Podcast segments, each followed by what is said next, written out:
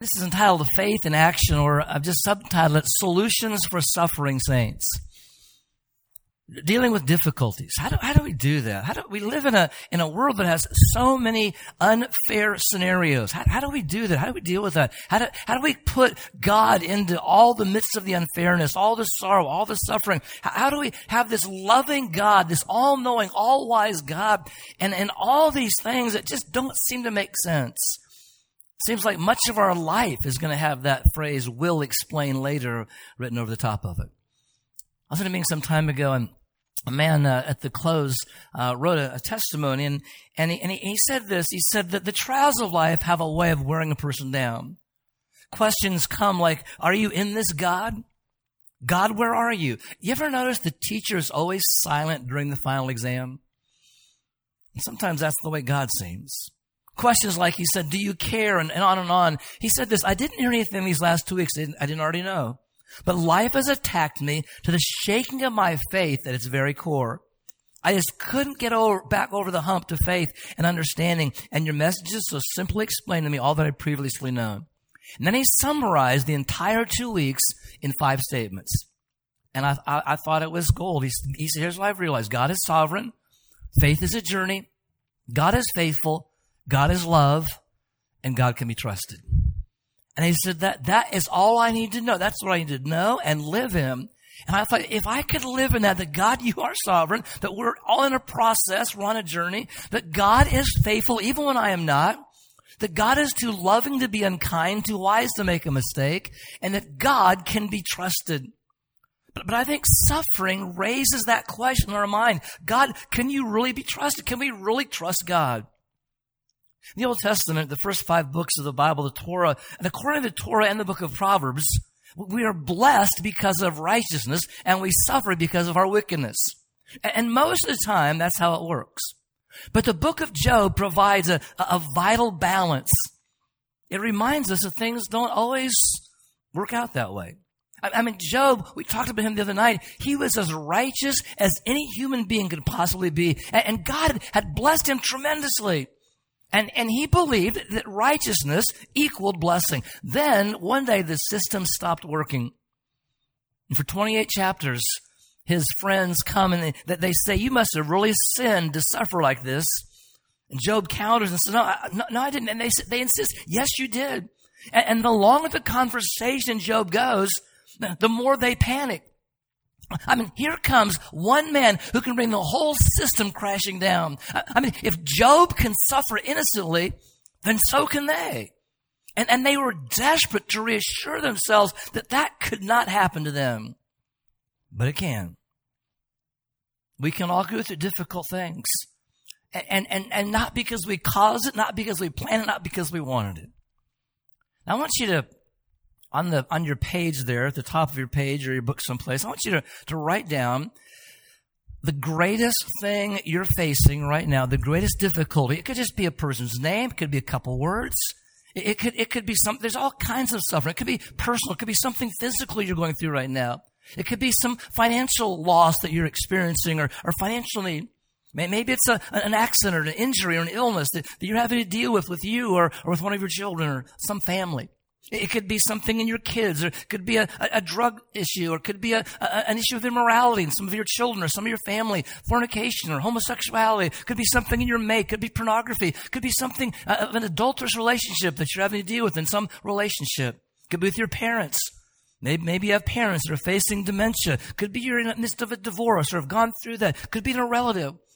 What is the most serious thing, the most difficult thing you're facing? Just in a word a word or two. I want you to write that at the top of your page. And I want us to walk through these next moments together and, and try to look at those things from God's perspective. I, I don't know what you would write down there. We have, um, under my patriarchal canopy, I have, I have 29 people. And that includes uh, 17 grandkids and, and uh, children and, and son-in-laws and daughter-in-laws and, and, and so forth. And, and um, most of them are doing pretty good. But, but we, we have walked through some things in recent years that have been difficult. Our, our oldest granddaughter, Grace, is here with us. She's been here this week. And uh, she and her brother, who's two years, three years younger, have chronic Lyme disease. And have had for about uh, three years. Our, our, our, grandson Aiden at 13 um, contracted this and was in bed for 18 months with a PICC line running to his heart. They tried nine different antibiotics and they've seen all kinds of doctors. They've spent over $100,000 um, on doctors and, and uh, he's three years into this. He's out of bed now, but he is not out of the woods and he's um, still in need. And Grace is doing better. She's been able to be here this week, but it has been a, an, an ordeal. I, I can't imagine me when when I was in high school being in bed for 18 months and as as an active 13 year old and now he's still dealing with, uh, uh, with, with, with some of that. And we've walked through that. And we've, and all of you have walked through physical issues. Uh, we have um, six children, as I mentioned, and and uh, our middle son Josh um, for throughout his uh, growing up years, as he's the kind of guy, he, if he walked in the room, he lights up a room. He's got incredible gifts and abilities and talents. He's been in true two Broadway plays and and um, just is uh, incredibly talented. He he uh, um, has a master's degree in musical theater. Uh, sang with Hillsong uh, London. Um, helped start Hillsong New York. Was the vocal coach. Um, recently was in a Broadway play with Josh Groban. Um, I mean, he's he's um, very talented, and and uh, almost got got engaged a couple times when he was in high school or college rather, and and um, about six years ago now came to us, and, and all of his life he has struggled with same sex attraction. Um, it, it's not sin to be tempted in any area. It's only sin when you yield to that temptation. And for the most part, he'd been victorious over that, choosing celibacy. But about six years ago, he came to us and said he found a theology in his culture there in New York City. And, and he, he found a, a theology that says you can have a gay marriage and Christianity at the same time, that they can coexist. And there is a, a theology that is being preached in some churches, in some settings, um, where they have redefined Scripture and reinterpreted Scripture. You can always find a theology to match your morality if you look hard enough.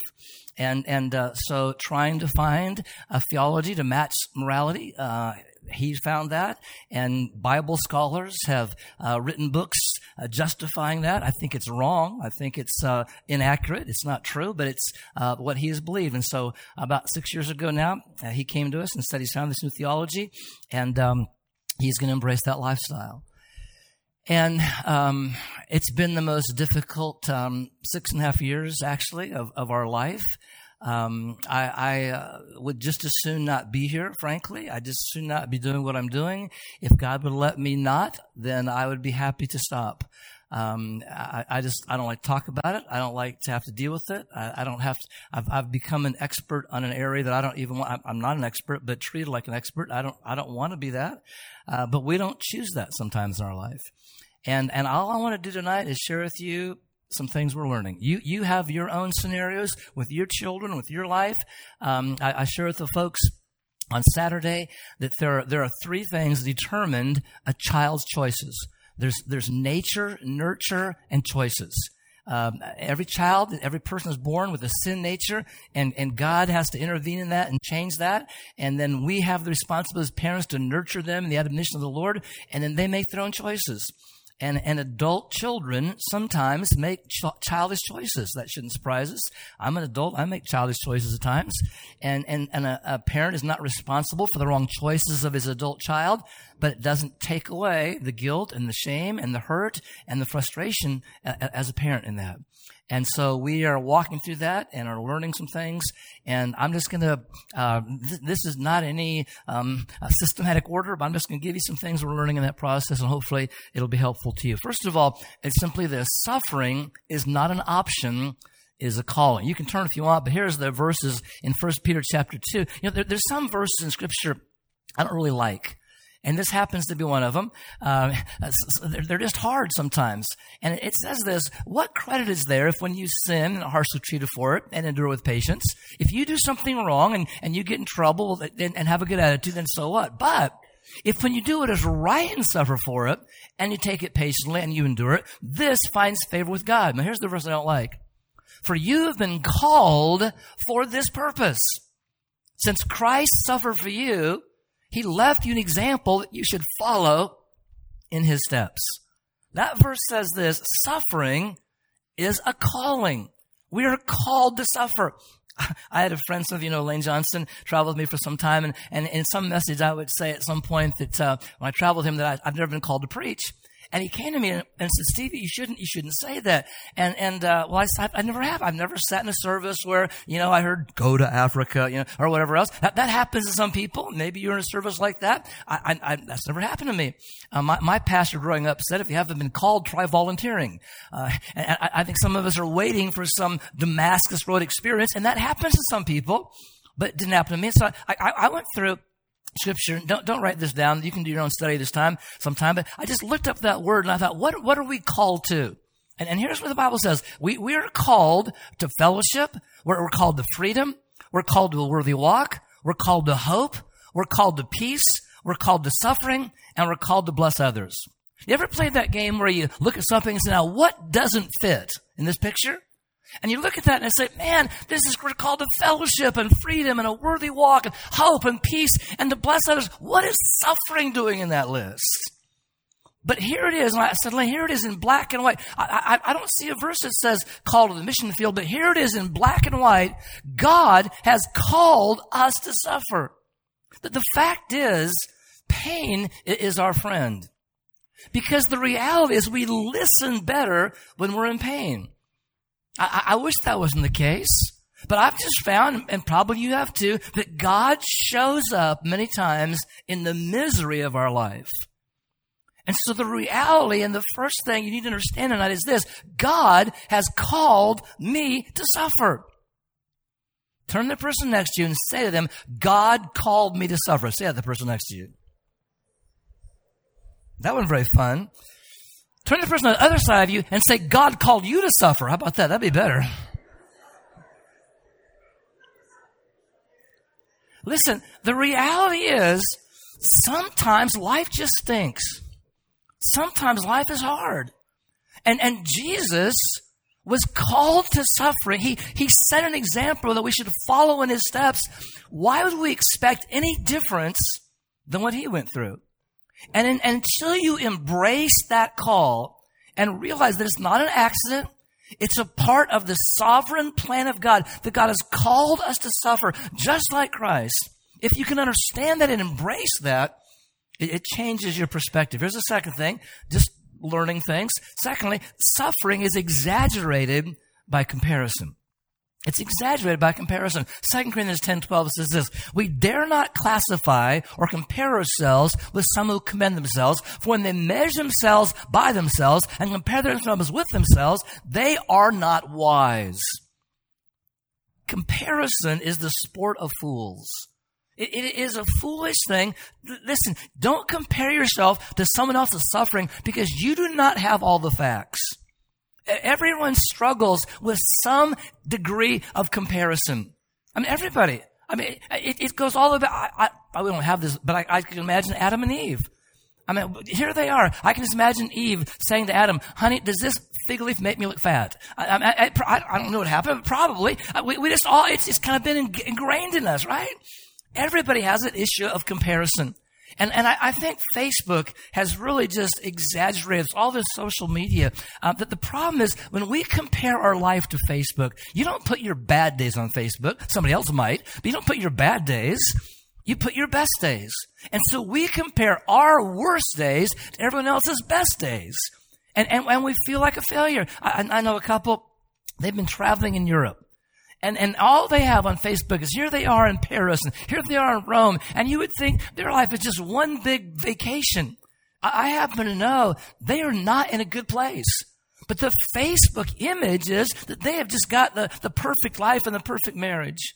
And when you compare yourself with someone else based on social media, it, it's just foolish to do that. You do not know what's going on behind closed doors with, with, with Josh, we, we, we've struggled through this for all his life. This is not a new event. This is something he struggled with uh, all his entire life. But, but we weren't advertising that. And people looked at our life and said, man, they've got no problems. They're, they're just sailing through. And, and, and you don't, you don't know what goes on behind closed doors. We weren't announcing it because he wasn't announcing it. About six years ago, he started announcing it. And so now I'm, I, I have to talk about it, but, but we didn't before. But that didn't mean that there wasn't issues there. And, and, and you don't know what goes on behind closed doors. I, I had a bad year a few years ago. Um, we were going through this with Josh. Um, our, we, we, our daughter Anna went off to, uh, got married, and so now we were, you know, empty nesters. And uh, this was a couple years ago. Uh, my parents, both 86. My mom had a hip replacement and and got uh, an infection. And two weeks later, she passed away. Three months later, my dad, now a widow, uh, was in a, a, minor car accident, just rear-ended somebody, but had some internal injuries. I went down and visited him in the hospital and left. A week later, he passed away. Within three months, I left with my parents. I'm, I'm walking through this Josh. We're, we're going, and, and, uh, but, but I wasn't advertising, boy, we, we were doing what God asked us to do. And, and, all of us go through things in our life. We have seasons and, and we don't put it on the front pages of the paper. And when, when you look at someone's life and you compare your kids to their kids or your life to their life, when you do it, it's just foolish to do that. And its suffering is exaggerated by that. Remember, as, as parents, when our kids make wrong choices, even, even though I don't believe you're responsible for the wrong decisions of your adult children, it still grieves you as a parent. You still beat yourself up. You still say, you know, what could I have done differently? How could I have changed this? How, how, and so when you see someone else whose family appears to be all together, it's like that just makes it worse. I remember a couple years ago, we, we, and we, we've, we've beat ourselves up, you know, for years about this. I mean, a couple years ago, we were, uh, Deb and I were talking, and Debbie said, look at that family. And she said, they, they've just got all these kids and, and everything's together. And, and it was a, a, a TV family called 19 and Counting. And, and about a week later, the whole thing kind of blew up and they went, and, and I, I find no joy in that. I'm just saying you, you can't be looking at the television side, the Facebook side, the, the public side. You don't know what goes on behind closed doors. And when you compare with someone else, the, the Bible calls you a fool when you do that. Here's the third thing. Suffering is a tool that God uses. Suffering is a tool that God uses in your life. That's why Paul said, for Christ's sake, I delight in weakness, in insults, in hardships, in, I delight in persecutions. I delight in difficulties. For when I am weak, then I am strong. I am weak, but he is strong, remember? And, and suffering is a tool that God uses in our life. In the Old Testament, we read the story of David wanting to build a, a house for God. We, we call it Solomon's temple, temple, but it was really David's temple. It was his idea. But God said, you can't build it. You're a man of war, but your son can. And so Solomon put it together after David kind of got it all arranged and ready. He funded about a tenth of it, the Bible says, from his own income. But, but we call it Solomon's temple. And, and in the building of the temple, there's an interesting ver- verse. It says, at the site of the building of the temple, there was not heard the sound of the hammer and chisel. That they build the temple in silence out of reverence to God. Can you imagine building this building in silence? I don't think so. But, but they were going to build the Holy of Holies. The Shekinah glory of God was going to dwell there. And so they didn't want it to be a construction site. So all the chipping of those stones was done in the quarry. So when it got to the site, they fit perfectly in. The, the Bible calls us living stones. Right now we're in the quarry. And we've got all these, these rough edges on us. And, and we're sitting here in the quarry and we are saying, God, I want you to make me like Jesus. I, I want to be like yours. I want to be like Jesus. God says, really? You want, you want to be like Jesus? I, I, I want to be like Jesus.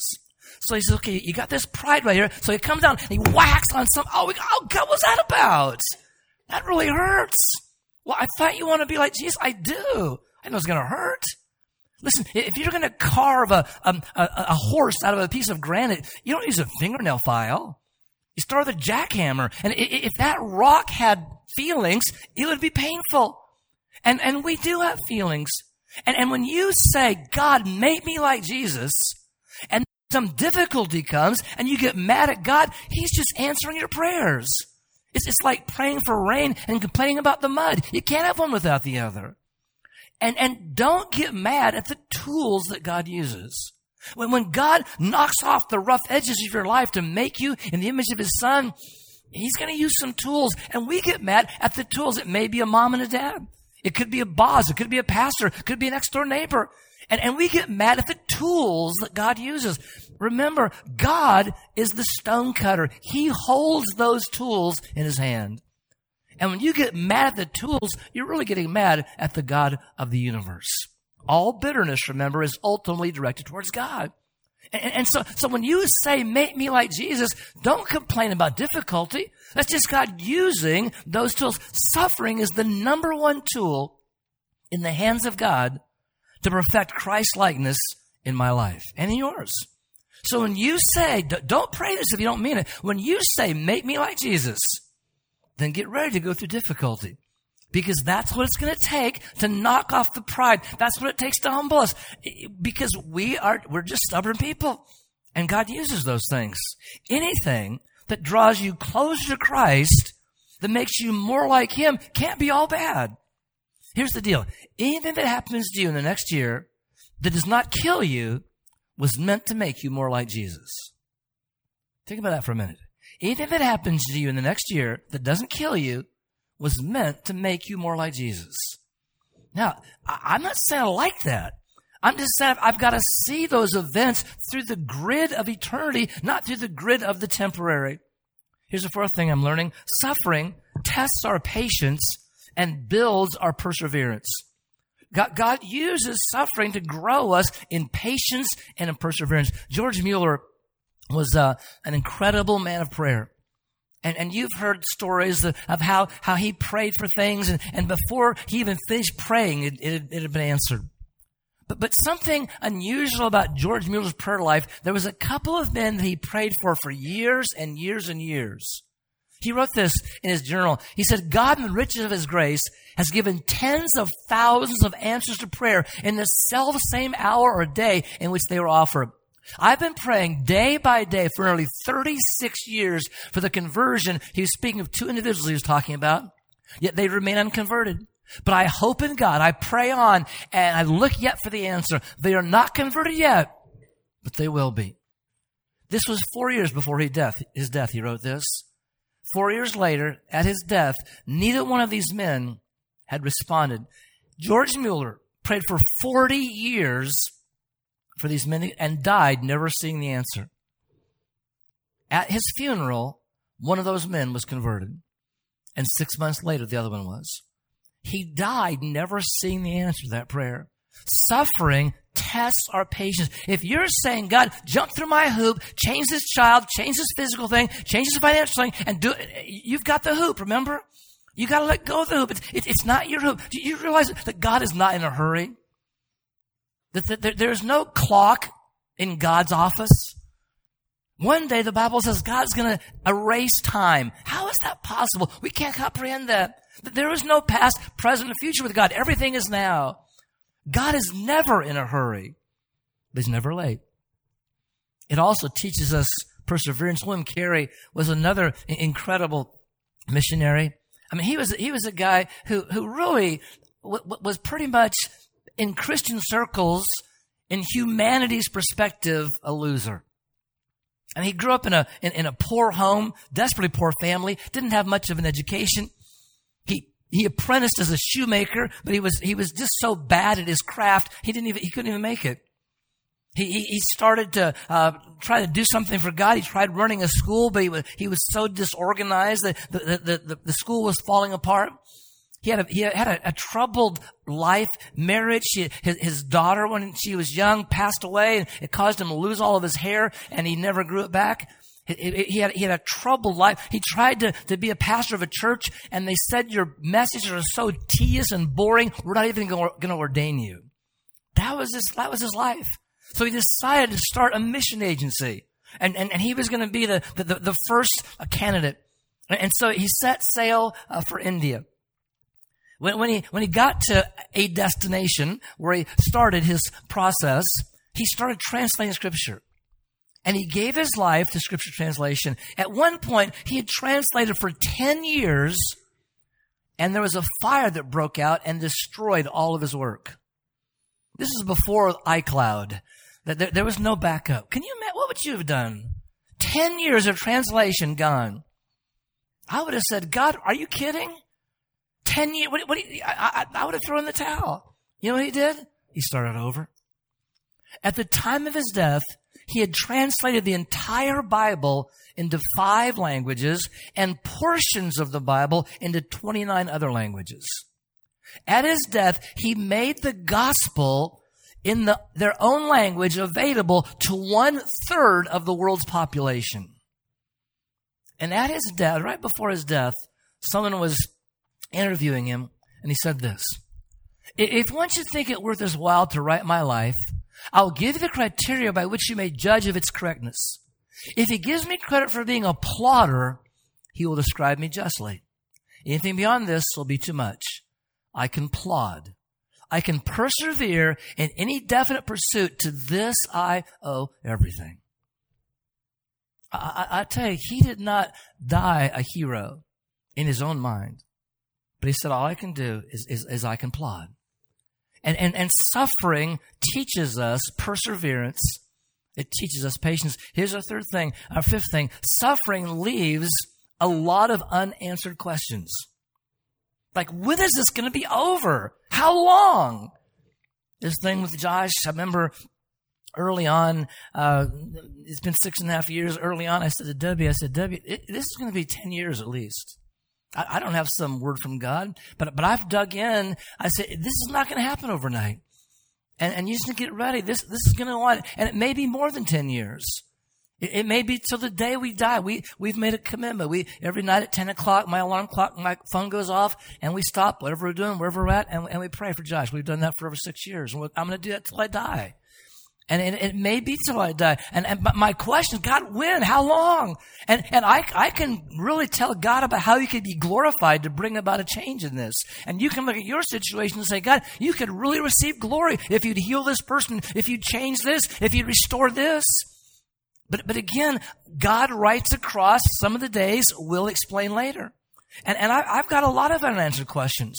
When will it be over? Or, or, or God, can you really be trusted in this? Suffering usually goes into overtime. But we don't like that. Now listen, if I knew everything God knows, I would not question anything that God does. We talked about that the other night.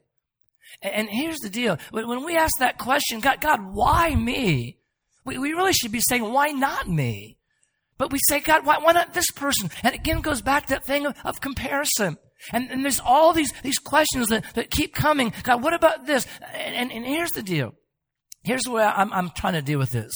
I am confident in God's leading, not because I know the future, but I'm confident in God's leading because I know the past. We're in a summit in uh, Lynchburg, Virginia, some years ago. It was it was a pretty large church, about 1,300 people, and there had been a couple um, students. Remember years ago, uh, Virginia Tech, there was a shooting on campus. One of the first um, shootings in, on a college campus, and it was a disaster and tra- made, made national news. And there have been a number of since this, but it was kind of one of the first big ones, I, as I recall. A couple years after that uh, shooting at Virginia Tech, uh, or a year after, there was a another nationwide story that came out. I think because of the Virginia Tech shooting, it kind of made more national news, but it was Students who had gone up to go hiking on the Appalachian Trail and they'd gone up to a place to park and take their hike and they were brutally murdered. And there was no reason. It was not sexual. It was not a robbery. There was no rhyme nor reason. They never found any evidence of who did it. No one was ever caught. It was just, it was senseless and, and, and no explanation. These two students were at this church, so we would have the meeting, and, and their parents had gotten there, and the, the youth pastor stood one Sunday morning, and he, and he said to the church, he said, I need to ask you to forgive me. He said, it, it was two years earlier that this had happened before we'd gotten there. And he said, um, for, for the last two years, I've just kind of checked out on God. That they'd grown up in his youth group. They were sharp. And he, it's like, I said, God, really, you're going to let that happen to somebody like that? And he said, for two years, I, have not been the youth pastor I need to be. I haven't been the person I need to be. And he asked the church to forgive him for just his, his attitude toward that. And after that service, I was talking to someone and they said, Steve, there's, there's the parents of one of those children that he was talking about. Because they kind of told me the story. And I, and I, went to this couple and I, I said, man, I just, can I, can I ask you a question? How, how did you handle that? How'd you, how did you, how'd you deal with that? And I'll never forget this lady, his mom said to me, Steve, it was the, it was the darkest days of our life.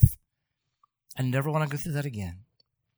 But she said, but it's okay because we have history with God.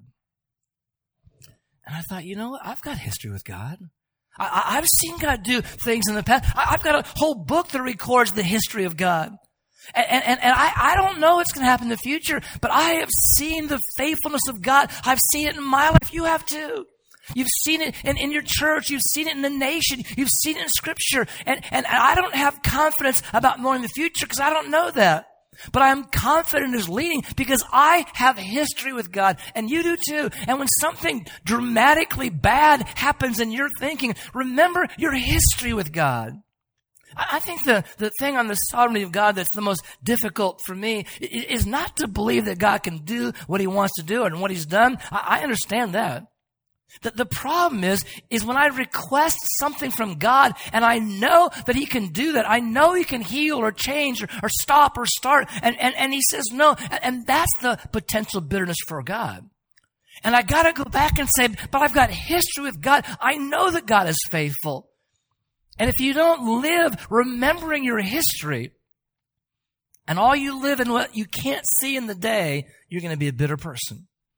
And here's the deal. Here's what I can think about the future. Suffering is not about temporary reward. It's about eternal reward. And, and, and I've, got to have a different mindset about eternity.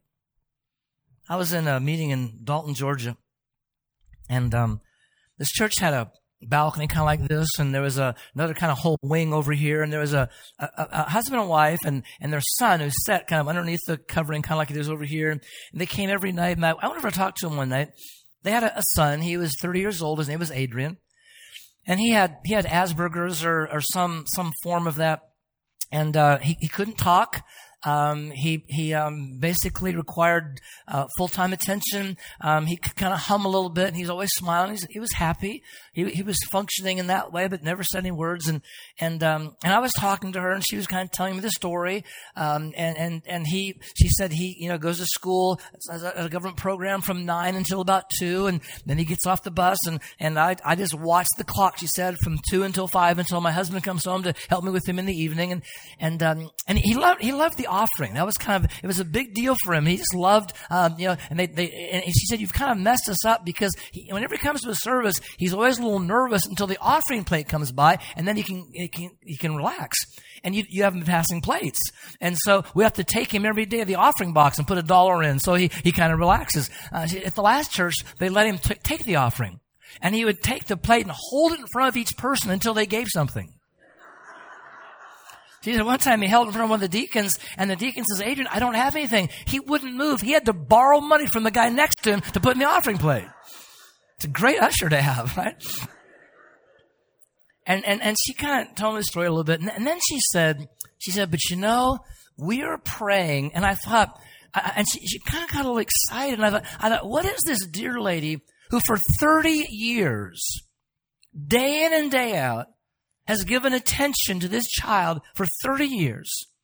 What, what is she praying for? What is her hope for him? What, what? And she said, but one day we are praying for Adrian that one day he will be able to say a word. That was it. If he could just say a word. And I thought, I am such a wimp. And I, I said there, I said, listen, when we get to heaven, you're going to be in the front line. I'm going to be so far back, you won't be able to save me. But your, your faithfulness to give yourself to your child day in and day out, and, and, and she is living for eternal reward. In, in the book of Hebrews, in 11, chapter 11, it says of Moses that, that he could have enjoyed the pleasures of Egypt. I mean, he could have been called the son of Pharaoh's daughter and everything. But it says this in Hebrews 11. He considered the reproach of Christ greater wealth than the treasures of Egypt. He wasn't living for this earth. He was living for eternal reward. He was living for eternity. And we get so caught up in what can I get now? How can my life be easy now? This life is just a dressing room for eternity. And, and one day we'll have all eternity to, to deal with all those things. But right now, God has given us some things that are not easy. And, and if our focus is, is on, on what we can get for ourselves now, listen, let God define blessing. We say, well, blessing means that this answer will come and this child will change and this physical thing will be taken care of and this financial need will be met. Let God define blessing because he has a whole different perspective and what's going to happen with Adrian and his family in eternity, that's going to be blessing. And then suffering requires a choice. If you're waiting for the feeling of thankfulness, the feeling of happiness, the feeling, listen, Jesus said, who for the joy that was set before him endured the cross. There was not happiness at the cross, but there was joy because he knew it was on the other side. So he chose joy in the midst of the most difficult situation he ever faced. James 1, we won't turn there, but you can study it through. James 1 says, Count it all joy when you fall into various trials, temptations, or tests. When you go through that, when you go through those times, you start by choosing to rejoice. And it goes on to say, and let patience have its perfecting work. When you rejoice, the word patience there really means endurance. When you go through a situation, James 1 says, if you choose to rejoice, and if you will endure, that endurance will produce in you maturity. So the, the process of James 1 is rejoicing, enduring, maturing. And then down about verse 12, it says, and once you have endured, you will receive the crown of life. Again, that's an eternal reward. So, so the, the, the, the outline of James 1, 1 through 12 is rejoicing, enduring, maturing, and crowning. The problem is you don't see the crowning in the midst of the hurt. All you see is the hurt. And, and you've got to choose the rejoicing part. If you choose to rejoice, it says count it all joy. It literally means leap up and down for joy. What? When everything's going right? No, when you go through trials and temptations and tests, if you will endure, God will mature you and one day you'll receive the crown of life. Now, now James goes on a few verses later and, and gives the wrong response. If you don't leap up and down for joy, it says when lust has conceived, remember, lust is not just a sexual thing, it's a consuming desire for anything. It could be a lust for revenge, a lust for getting even. When lust has conceived, it gives birth to sin. And when sin is accomplished, it produces death. You mean I'm going to kill somebody? Well, you might. But for sure, you're going to kill a relationship. For sure, you're going to kill your intimacy with God. And so you have a choice in the midst of suffering, either to rejoice or to get bitter. It's your choice. And you've got to choose. And I've got to choose over and over and over again. It's that 70 times 7. It's choosing every time it comes up to thank God for that circumstance, that situation, that child, that financial, that physical thing. It's a choice. It's a choice. Rather than looking at that person, you're looking at God. Now, I want you to look back at the top of your page where you wrote down that person's name, that situation. And over the top of it, I want you to write the word God. And then I want you to write it again and, and, and, just highlight it. Just write God over and over again on top of that name of that person. Just so when you look at that, you don't really see their name anymore. Just keep writing God over the top. If you look through God's perspective and see that child or that financial or physical thing, see it through God's eyes.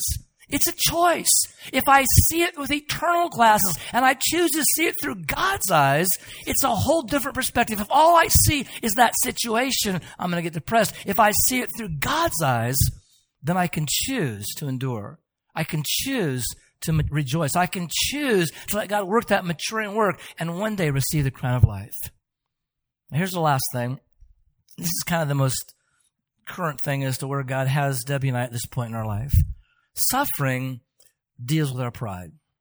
I mean, the, the I, I, don't like to talk about it because it, it's it's embarrassing to me. It, it's humiliating, and I, I, I, don't want to deal with that. And that's why I said if I could, if I had my choice, I would just leave the road and go um, find some place up in the mountains or on the beach or someplace, not to see anybody, not to talk to anybody, and that would that would be my choice. And if, if God would let me do that, believe me, I, I would do that. But God has not let me do that.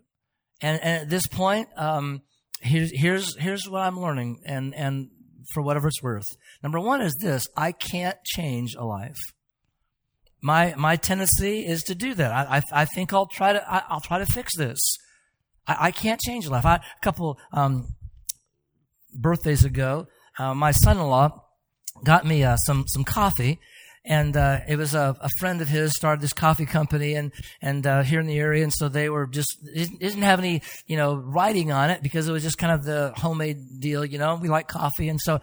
So I was going to put some of these beans in the coffee grinder, and so I, I got the bag out and I, I tried to open the top. I, I couldn't get it open. Normally they have these little tabs and easy open seal and fold it back up, you know, whatever. But I couldn't get it open. And, and I'm, I'm a slob in most areas of my life, but, but in, in, in one area, I'm kind of a neatnik. That's in opening boxes. Like like cereal boxes. You know, it says slight. It says insert thumb under tab. Slide gently to the right. I do that. It says carefully open inner seal. I only open about a third of the way. It says fold and tuck. I'm tucking that little slot. I mean, I, I, my kids they rip the top off. Stale cereal. What's the deal with that? Okay, so I'm, I'm, I'm, I'm the guy that folds paper at Christmas, right? Anyway, so so when it, when it comes to opening things, I'm, I'm kind of I, I like things neat, and so so I'm, I'm trying to get this thing, and I'm just so frustrated. Why they didn't make this easier? So I, I got a knife. And I, I thought maybe I can just stick a knife in there and get that thing open. And, and the knife slipped and it ripped the bag and, and the beans are falling every place. And I'm saying, this is so stupid. And I'm, I'm cradling this falling bag. I'm trying to pour these beans into the coffee grinder. And as I did, I realized I'd opened the wrong end.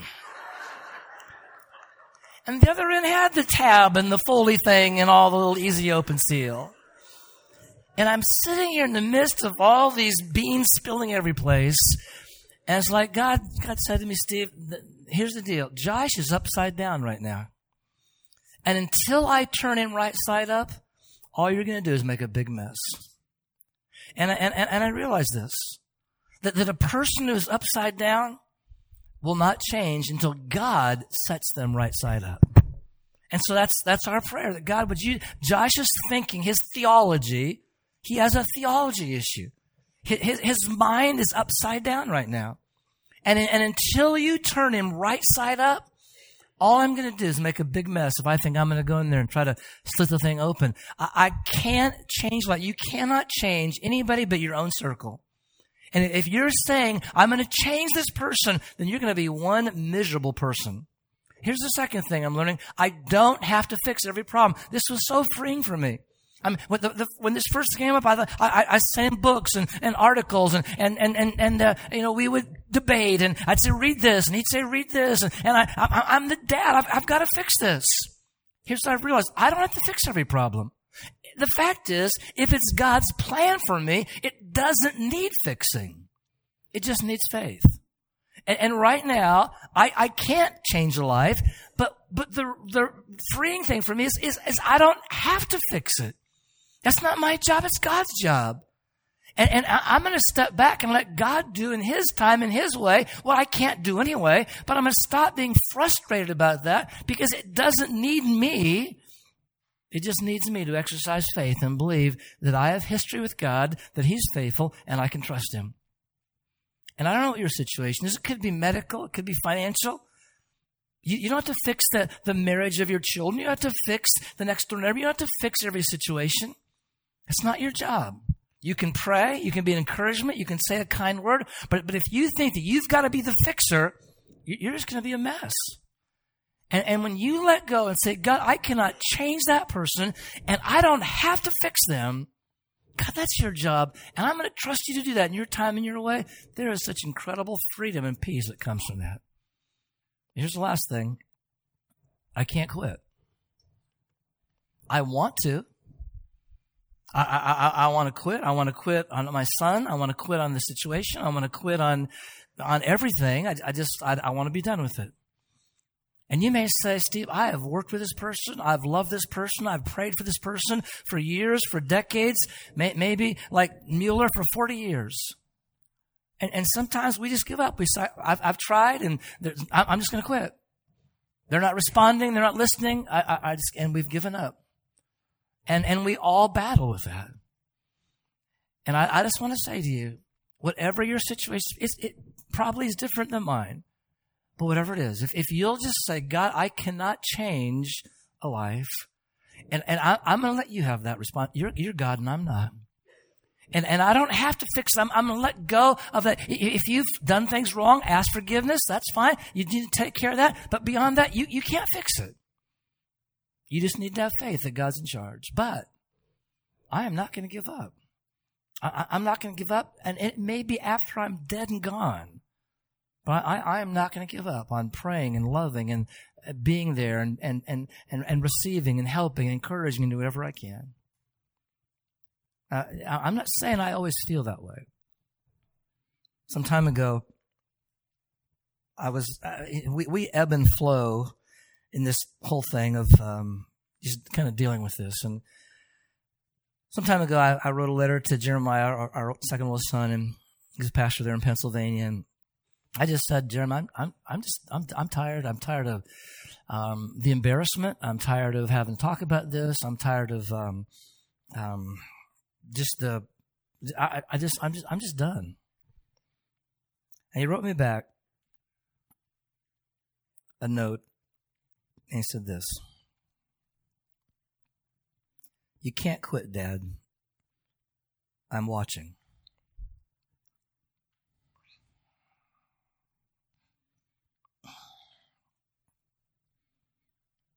I'm watching what you're doing, what you're going to say, and how you're going to respond. You've been my role model for over 30 years, and I'm still watching you.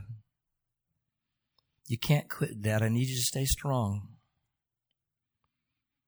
I need to see how you finish strong when the hardest battle of your life comes at the end of the race. I need to see your passion for Christ and love for the gospel grow as you walk this road.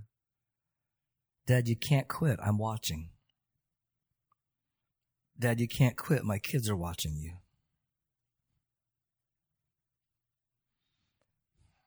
I need you to show my kids how to live for Jesus.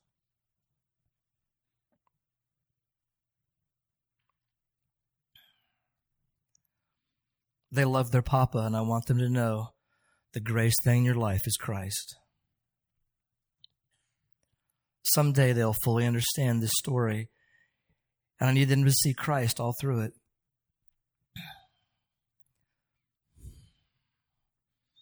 You're giving my kids a legacy, and I need you to paint it clearly of Christ.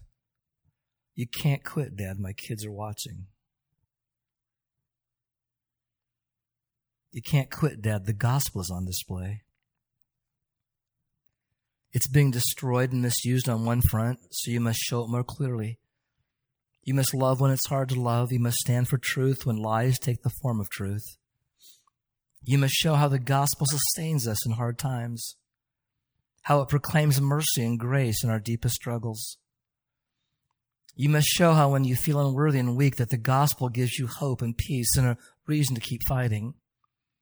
You must paint the picture of the gospel more clearly when those who are blurring its beauty are all around. You must continue to preach, to minister. God is not finished with you. You can't quit, Dad. The gospel is on display. You can't quit, Dad. We're all watching. You're the patriarch. You, you've led this charge for our family. You have a wife and children and daughter in laws and grandchildren that are following you. We're behind you and we'll help you as you walk through this valley. We'll stand together as a family, for that is what you've taught us. We'll look to Christ and He will sustain us. We'll use this valley to encourage others who are walking through the same valley. We'll use this valley to proclaim Christ. You can't quit. We're all watching. Dad, I need you to finish strong. You can't quit. There's too much at stake. I love you. We all love you. Don't forget that. You can't quit. It's not an option, so stop saying it. We're in a battle, and this war is one of the toughest our families faced. We need you to lead us and show us how to follow Christ while in it. Dad, I hope you see you can't quit. Let's bow our heads and close our eyes.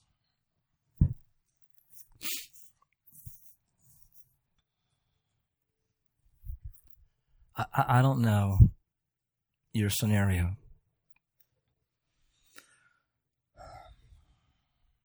But I just want to admonish you don't quit. Say, Steve, I've prayed for 10 years, for 20 years, for 30 years. You can't change a life. You don't have to fix it, but you can't quit. I've been in services all my life where people are asked to come forward to give their life to full time missions or to preach or whatever. But I want to ask you something tonight, maybe a little bit odd. Here is a call that all of us have to one degree or another. God has called us to suffer. And I wonder tonight if whatever the situation is that you're facing, your family, your finances, your health. If you'd be willing tonight to say, I am, I am going to embrace that call to suffer. That God, by your grace, in the situation that I'm in, whatever you wrote down your page, that you would say tonight, God, I want to affirm to you that I am going to embrace that call. I'm, I'm not going to quit. I'm not going to quit loving and praying. I, I'm going to acknowledge I, I can't change that person. I don't have to fix it, but I am not going to quit. And I'm going to embrace my call to suffer. If that's where you're at tonight, I'd like to ask you to come down and just stand at the front with me. That's, that's what I have to do every day. And I want to pray for you. Just come stand here with me and just say, by the grace of God, that's my desire. God, I'm not going to quit. I'm not going to give up. I'm going to keep loving and praying for this person, for the situation, for this child. Just come down and stand with me and let me pray for you. Pray for that person, that circumstance, that situation. And just say, God, this is, this is my commitment to you.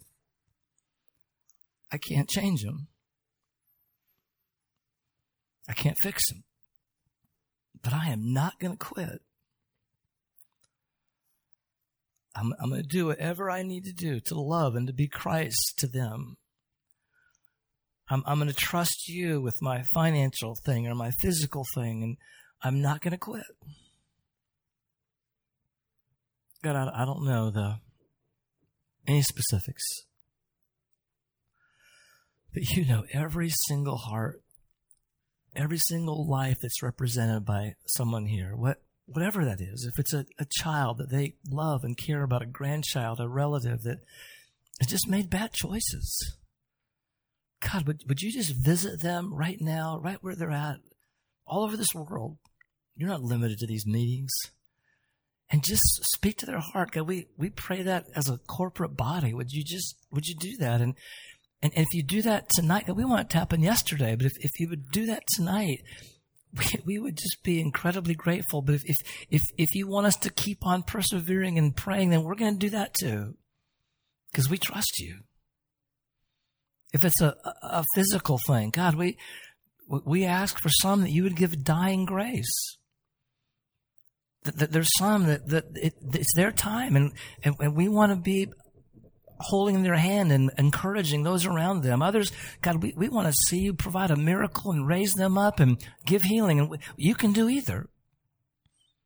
And, and we're not going to quit asking you to meet those needs financially or physically or whatever it is in those lives. You know, we, we just stand here as a body here at the front and just say, God, we are not going to quit. we feel like it. we, we, we, we want to just, we want to, we, uh, can I, I often just want to throw in the towel. But I'm just, I'm just reaffirming to you once again. I'm, I'm not going to quit. And if it's after I'm dead and gone that you move in, in our situation and God, so be it. You're God and I'm not. And I, I pray you'd find a, a body of believers who would come around each other in the midst of whatever their circumstance or situation is and pray for each other, encourage each other to, to love and to care and have compassion and not compromise, but not quit. Encourage the body tonight in those ways.